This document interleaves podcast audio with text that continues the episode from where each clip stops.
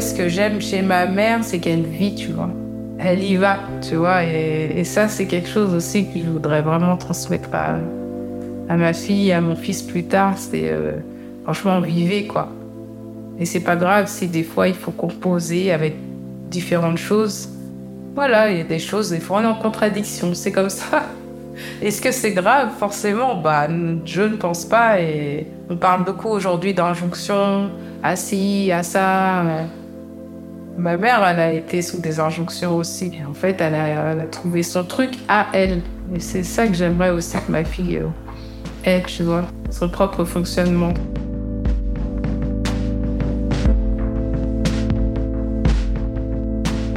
Je m'appelle euh, Maïram Guissé, j'ai 38 ans. Je suis mère de deux enfants, journaliste de profession et réalisatrice aussi de documentaires.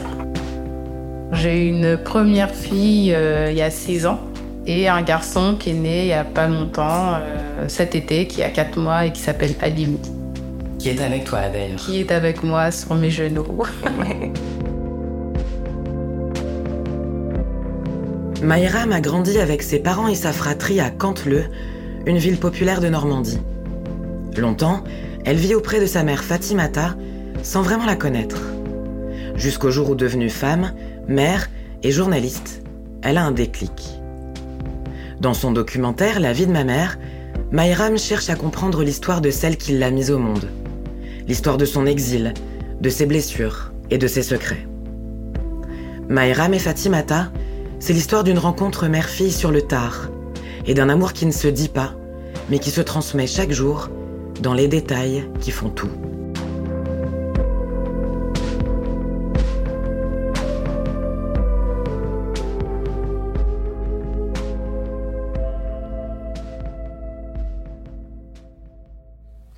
De réaliser le documentaire, je savais que ma mère euh, était arrivée du Sénégal. Euh, Ma mère est une, fait partie de cette génération pionnière du regroupement familial parce qu'elle est arrivée en 1982 en France et c'est mon père qui l'a fait venir. Euh, à l'époque, on facilitait en fait les démarches pour que les hommes immigrés arrivés pour travailler puissent revenir leur famille.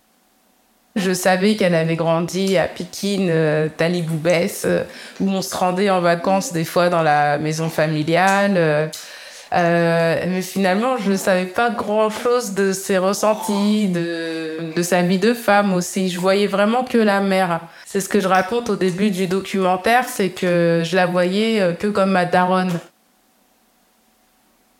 On a grandi à Canteleu, on était dans un appartement. Bah, c'est majoritairement des appartements HLM là-bas. Enfin, on était dans un F3 à 8 en gros peut-être pour ça que je passais beaucoup de temps aussi dehors pour avoir de la place. Donc ça, c'était l'environnement dans lequel on a grandi. J'étais aussi une enfant de la télé, vraiment. Tu vois, Club Dorothée, tout ça. Ma sœur aimait beaucoup être dehors. Moi, j'aimais bien, mais j'aimais bien être à la maison pour regarder la télé, quoi. C'était un truc, euh, j'étais addict. J'aurais jamais cru qu'un jour, euh, la télé ne m'intéresserait pas, tu vois. C'est marrant. Et puis, euh, moi, bah, j'aimais beaucoup lire. Mon oncle m'avait fait découvrir la bibliothèque. Pour moi, c'était waouh, avec une amie Rougi, on était à fond, quoi. Genre, il y avait les contes les mercredis, je ratais jamais les contes. Quand on allait à l'école, c'était rythmé par euh, euh, nous préparer, nous amener à l'école, nous récupérer à 11h30, nous faire manger, repartir à l'école. Donc, euh, finalement, je pense que pour elle, c'était des journées assez speed. Moi, je le voyais pas trop, tu vois. Euh. Chez moi, ma mère mettait tout le temps de la musique et en fait, elle chantonne tout le temps. Voilà, si j'ai un souvenir, c'est qu'elle fait tout le temps. Et en fait, ça, c'est quelque chose qu'elle a toujours eu. Je me suis toujours demandé qu'est-ce qu'elle chante. Ça, c'est un des souvenirs euh, d'enfance que j'ai de ma mère et aussi euh, bah, qu'elle aime tout le temps danser, quoi. Et ça, c'était assez présent dans notre vie. Et aussi la présence de ses copines. Et je me disais, mais pourquoi elles sont tout le temps là? En même temps, ça faisait partie de ma vie, donc euh, je me disais que c'était normal, mais je voyais que dans d'autres familles, c'était pas le cas. Et un souvenir, c'est qu'à chaque fois, elle me disait le matin, euh, euh, quand mes copines venaient me chercher pour sortir le matin, elle me disait non, Maïra, elle sort pas, elle travaille. dans le travail, euh, je faisais le ménage pas. Et après, elle me disait, mais la famille, elle sort, et là, elle peut faire ce qu'elle veut. Et donc, moi, que je passais le ballet, je mettais évidemment de la musique, et je dansais, elle me disait, mais arrête de danser, euh, va, va manger, quoi. Est-ce que tu étais proche de ta mère? Non, je n'étais pas proche de ma mère. moi, j'ai toujours été très proche de mon père. J'ai vraiment une relation assez forte avec mon père. euh, où, bah, pour le coup, lui, je connaissais sa vie, euh, pas mal de choses. Et ma mère, c'était, j'étais à distance de ma mère, en fait. Parce que ma mère, elle était aussi dans un schéma où, bah, elle faisait tout.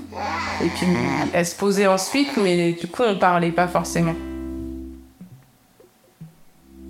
À l'adolescence, euh, c'était, euh, c'était conflictuel, hein, clairement. On se parlait, mais c'était vite fait, quoi.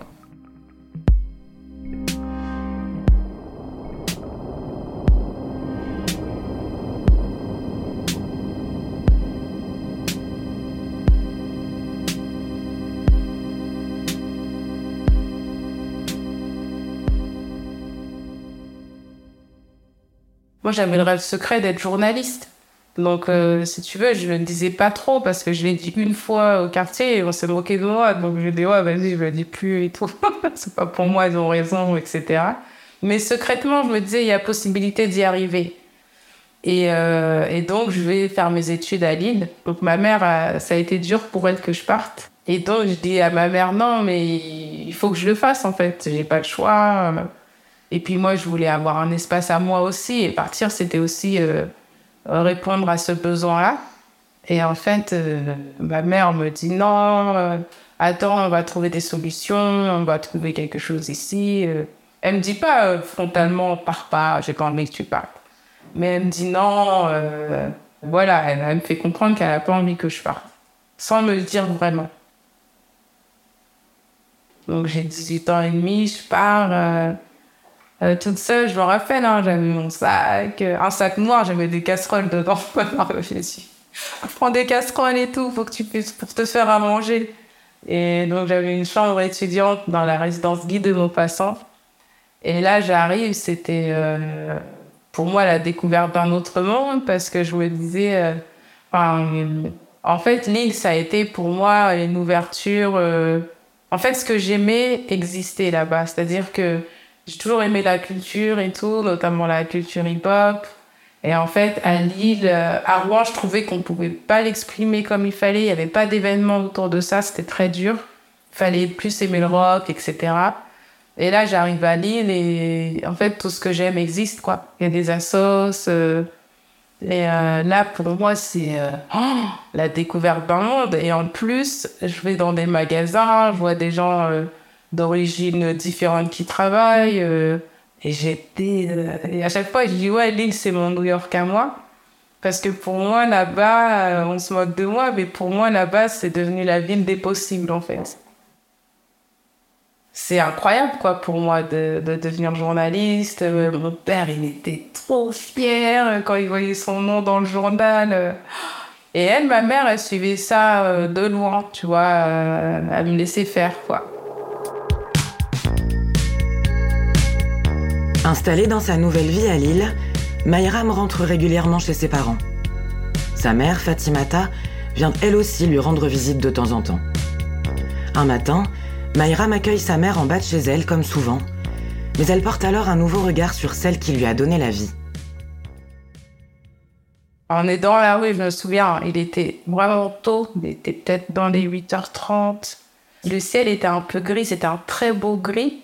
Et en fait, euh, je vois euh, ma mère au loin. Elle, arrive vers moi et en fait, elle est avec ses, des valises vides. Elle a un manteau beige. Tu vois, il y avait un truc très graphique. Dans ce moment-là, c'était un peu suspendu. Et là, euh, j'entends juste les bruits des roulettes et elle, elle avance. Et puis elle sourit, tu vois, elle me regarde, elle sourit. Et là, je me dis, mais il est même pas 9 heures. Elle vient de Rouen pour euh, faire du shopping pour ses copines. Et là, je me dis, en fait, c'est un truc de fou. Elle va bientôt avoir 60 ans, elle est encore dans ces trucs-là. C'est quand même fatigant, c'est harassant. Je me dis, mais en fait, c'est quoi son histoire? Et je me dis, oh, c'est un truc de fou. En fait, je sais pas. tu vois, je sais pas ce que tu me demandais tout à l'heure de quel souvenir t'as de ta mère. Tu vois, moi, je savais même pas comment elle avait vécu l'exil. Je le savais pour mon père et pas pour elle. Ça m'a mis une claque, en fait, de me dire, mais tu sais même pas euh, ce par quoi ta mère est traversée pour euh, arriver là, en fait. Et ce qu'elle a ressenti, les émotions. euh, et donc là, en plus, été mère. j'avais le désir aussi d'une autre maternité. Et là, je me dis, bah, je vais lui demander. Et donc, le temps qu'elle arrive, il se passe vraiment quelques minutes, hein, mais dans ma tête, ça fusé. Et je lui dis, bah, maman, euh, est-ce que je peux te suivre, je peux t'accompagner, euh, te filmer dans ta vie, quoi. Elle me dit, ouais, ok. Et ça n'a pas du tout été difficile de la convaincre, parce que ma mère aime beaucoup l'image, euh, les vidéos, les photos, donc ça, c'était pas dur. Ce qui a été plus dur, c'est de parler finalement.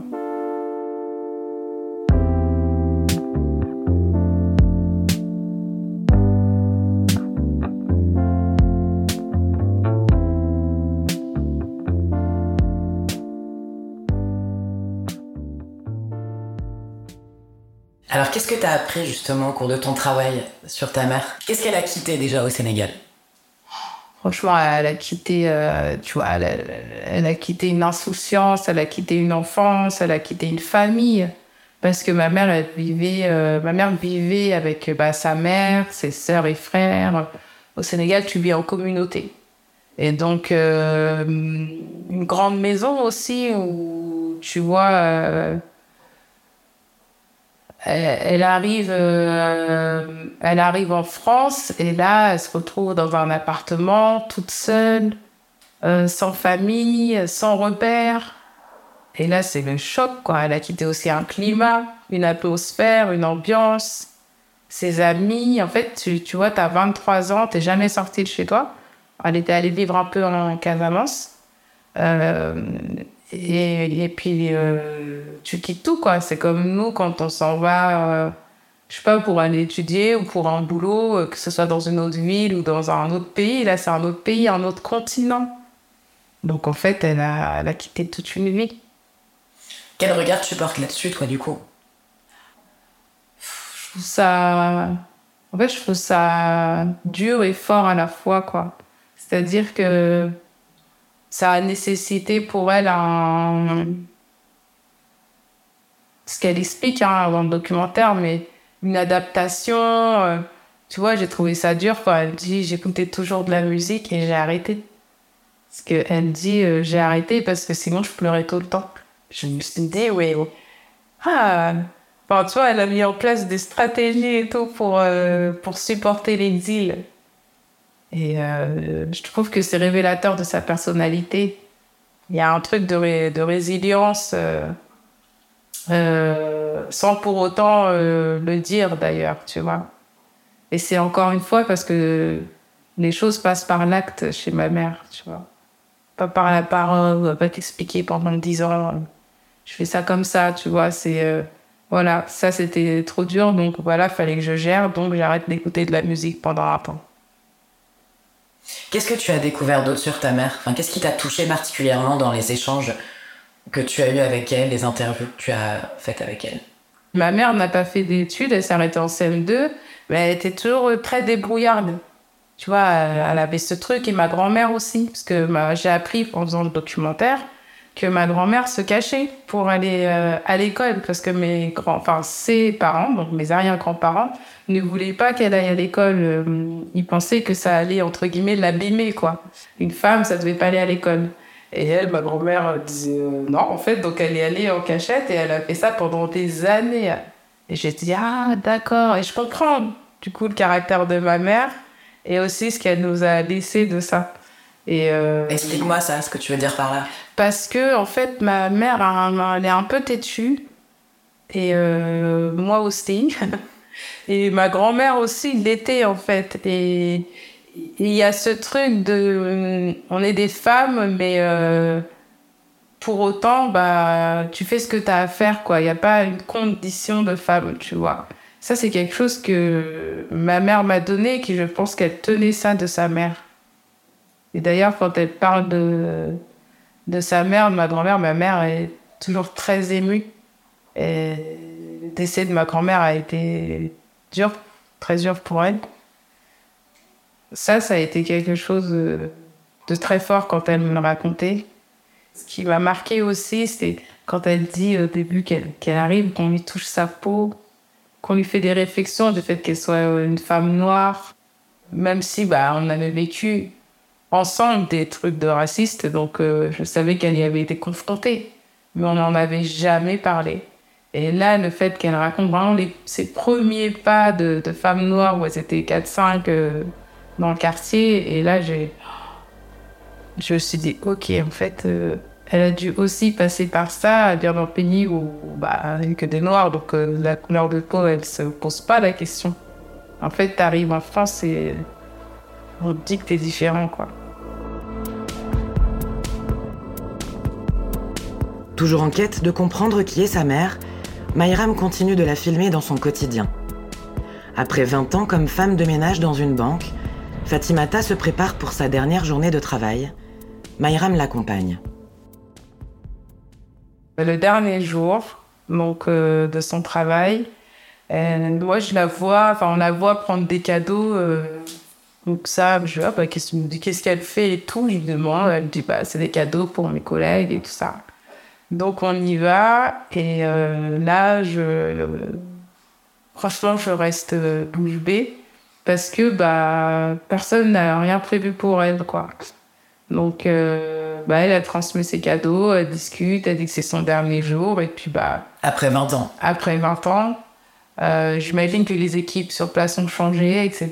Mais en tout cas, personne n'a pensé euh, à, à, elle et faire même un petit truc symbolique, tu vois.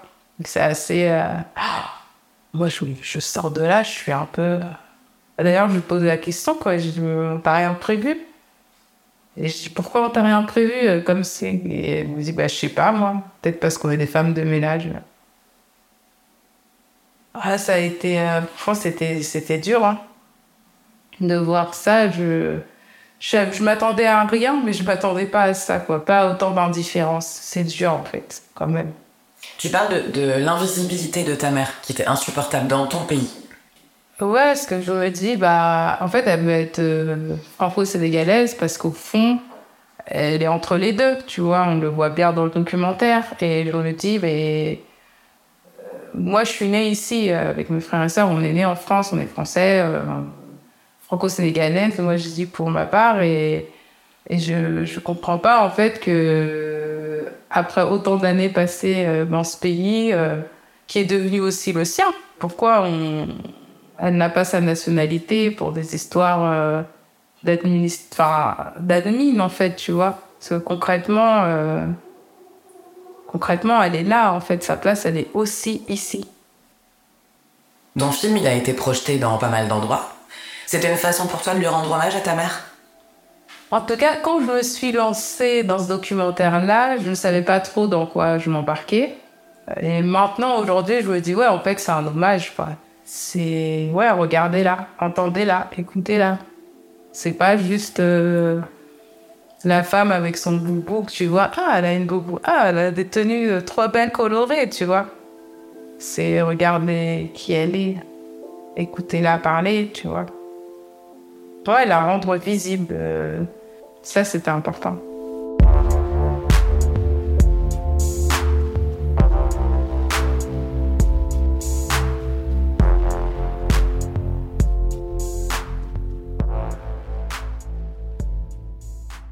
Au cours de ton documentaire, tu vas au Sénégal avec elle et tu, tu découvres un truc de dingue, c'est qu'en fait, ben, ça fait des années qu'elle a acheté un terrain au Sénégal. Toi, t'étais pas au courant de ça Non, ce que je te disais un peu, c'est que je la voyais vivre sa vie, je la voyais faire des choses, mais je savais pas trop ce qu'elle faisait et je m'y intéressais pas non plus trop. Et en fait, euh, je voyais bien qu'elle faisait des tontines euh, avec ses copines, ça depuis qu'on est petite, et on comprend pas totalement, tu vois. Alors, les tontines, c'est euh, c'est un peu comme un système de prêt solidaire, mais sans intérêt, où, par exemple, il y a cinq personnes, chacune met 100 euros par mois, et chaque mois, tu as une participante qui touchera bah, 500 euros. Et ça tourne jusqu'à ce que toutes les participantes euh, ont pu avoir euh, la somme de la tontine. Il y a un truc très structuré, en fait, qui est assez euh, hallucinant, quoi. Mais en tout cas, c'est de l'argent pour elles. C'est vraiment une solidarité entre femmes, les tontines. Ben, d'ailleurs, c'est que des femmes à chaque fois. Et tu vois comment elles s'entraident, comment elles se poussent. Euh, je trouve ça très très fort en fait. Aujourd'hui, on parle beaucoup de sororité. Euh, c'est un peu euh, les mots à la mode et tout ça. Sauf que bah moi, je me dis, j'ai vécu là-dedans en fait, sans que ce soit théorisé, conceptualisé par ma mère et ses amis, mais c'est ce qu'elles ont toujours fait et c'est dans le concret. Est-ce que ça a façonné aussi ton rapport à la solidarité, au partage? De voir ça, ce système-là Ouais, moi je pense que bah, en fait c'est vraiment mon modèle d'éducation. Euh, la collectivité, la présence des amis, euh, recevoir, euh, ce mode de vie-là, bah, ça fait partie de mon mode de vie parce que je pense que c'est comme ça que j'ai vu ma mère évoluer. Donc pour moi, c'est normal. Et on aime bien avoir du monde. Moi, j'aime bien être avec mes amis aussi, qui voient mes enfants. Et je pense que ça, je le tiens vraiment de ma mère et de son éducation à elle aussi. Je pense qu'on ne fait rien seul. Des fois, c'est des discussions, des fois, c'est des rencontres. Et je pense que j'ai bénéficié vraiment de ça aussi. En fait, voilà, le collectif, ça, c'est un truc que ma mère m'a donné, quoi. Dans ton lien avec elle, est-ce que ça vous a rapproché ah, ça nous a, oui, ça nous a complètement rapprochés. Là, euh, par exemple, vendredi, j'étais invitée euh, à un événement où on a reçu un prix pour le documentaire. J'ai été avec ma mère. Oh pour elle, c'est fou, quoi. Et en fait, c'est, ça nous a rapprochés dans, dans ce que j'ai appris d'elle, de sa vie. J'ai, chaque fois que je lui dis, c'est un peu, mais j'ai vraiment rencontré une partie d'elle et, euh, euh, et, du coup, c'est fort, en fait. Je, je me rends compte que c'est, euh, que c'est une chance. J'aurais pu ne rien savoir de tout ça. Enfin, vous restez toujours à distance. J'ai eu la chance de pouvoir faire ce, ce travail-là. Est-ce que c'est important pour toi aussi de laisser ce film pour ta fille?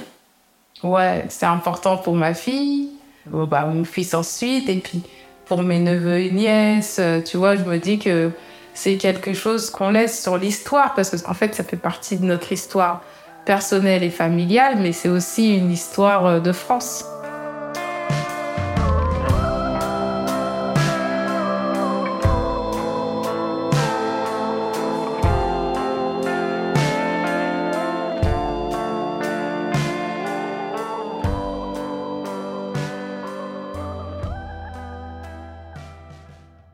J'ai toujours su que je voulais des enfants.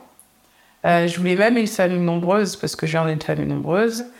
Et euh, bah, jeune, je gardais euh, souvent mes frères, quoi. Donc, je me disais, en fait, c'est nous d'avoir des enfants et tout, faut les garder. Je voyais ça un peu comme une contrainte. Et puis, j'avais quand même, malgré cette image de contrainte, cette sensation de contrainte, j'avais quand même l'envie d'avoir des enfants. Mais euh, bah, j'attendais le bon moment, mais il n'y a pas vraiment de bon moment en fait. Et puis, euh, bah, j'ai rencontré mon mari, et puis bah, j'ai ma fille, quoi. Et là, c'était euh, la découverte de pas mal de choses, même du rapport à la maternité et de la transmission. Là, j'ai eu tout un tas de questions sur qu'est-ce que tu transmets à ta fille? Sur quoi, par exemple? Par exemple, bah, ma fille est métisse, donc sur la double culture. Moi, je suis d'une double culture. Je suis franco-sénégalaise. Et la culture sénégalaise est hyper importante pour moi, mais notamment la culture Peul, Poulard.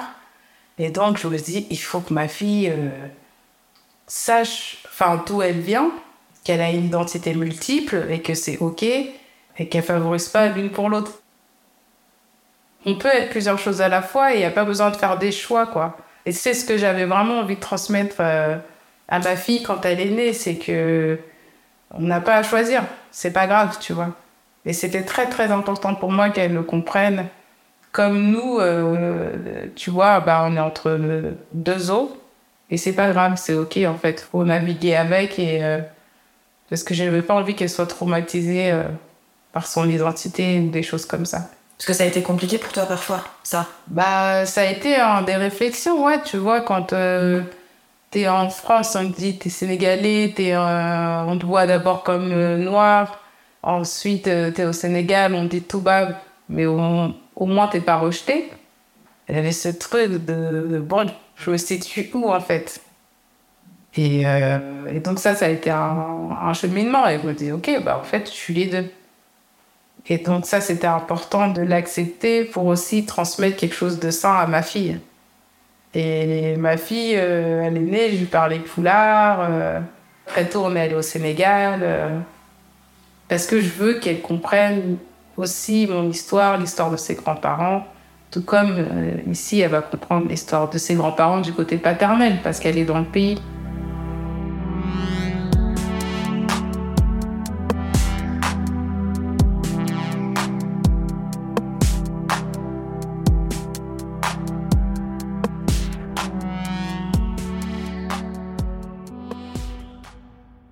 Tu es toi aujourd'hui Quelle mère tu as été avec ta fille?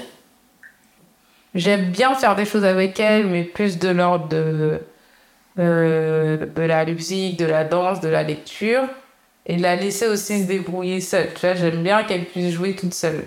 Parce que j'ai envie qu'elle puisse se débrouiller aussi seule, qu'elle ait ce sens de la débrouillardise, c'est important pour moi. Pourquoi c'est important pour toi? Parce que je pense que dans la vie, l'école, tout ça, c'est important. Euh, mais ce qui fait que tu t'en sors, c'est que euh, tu puisses te débrouiller. C'est-à-dire que quand on te dit euh, ça, tu peux pas le faire parce que t'as pas les compétences ou etc. Bah c'est ok. On me dit ça. Comment je fais pour les avoir? Comment je fais pour me débrouiller? Et je pense que c'est ce qui fait que tu t'en sors. C'est pas le fait d'être scolaire. Puis t'as le modèle de ta mère, tu me disais toi-même qu'elle était très débrouillarde, ta mère. Ouais, très débrouillarde et je me dis, bah, en fait, pour euh, s'adapter à un pays que tu connais pas, à des codes, etc., il faut être débrouillard. Et si elle n'avait pas été, euh, elle aurait pu avoir une toute autre vie, quoi. Qu'est-ce qu'elle t'a transmis de plus fort, ta mère, finalement? Je crois que c'est le fait de faire. Tu vois, je pense que ce qu'elle m'a transmis, c'est euh, c'est pas des longs discours, mais c'est le fait de faire. Chez moi, on parle pas d'amour, on, on se dit pas des mots doux, genre euh, ouais, tu manques, etc. Euh, euh, en fait, je trouve que l'amour passe par autre chose, passe beaucoup par des actes, mais aussi ma mère par la cuisine, par exemple. Tu vois, là, quand on se réunit, elle passe toute sa matinée dans la cuisine, mais non, on lui dit, mais viens avec nous. Elle fait, ouais, mais en fait, je cuisine pour vous, pour les petits-enfants. Et ça va être des choses comme ça, où tu vois, elle va nous faire des super tenues sénégalaises. Tu vois, ça m'a passé beaucoup par des choses comme ça, Par des actes, en fait. par des actes. Mais elle va jamais te dire, euh, ouais, je t'aime, euh, et moi, je sais pas le dire non plus. Euh, mais récemment, elle m'a dit qu'elle était fière de moi. Et ça, c'était la, la première fois qu'elle me l'a dit, c'était le 9 mai, euh, le jour de la projection euh, de, de la vie de ma mère. Ça, c'était euh, assez fou, quoi.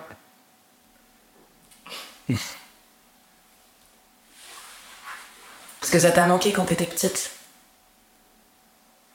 Non, en fait, je, ça m'a pas du tout manqué quand j'étais petite. Parce que, franchement, j'étais pas mal parce que je, me sentais aimée, en fait. Donc, j'avais pas ce souci-là. Mais là, ça m'a fait bizarre parce que je me suis dit, euh, quand elle m'a dit ça, ça m'a vachement touchée parce que, euh, en plus, j'étais enceinte de mon deuxième enfant. Ma fille née dans des conditions, c'était difficile. Donc, tu vois, il y avait, en fait, ça a fait remonter beaucoup de choses. Et puis, euh, bah, j'étais contente qu'elle me dise ça. Et puis, j'étais, moi, j'étais fière d'elle, en fait. Donc, tu vois, je me disais, ah, en fait, elle sait dire ça. Qu'est-ce que tu aurais envie de dire à ta mère aujourd'hui? Je pense que, voilà, est sans ce film, euh, je, je lui parle, en fait.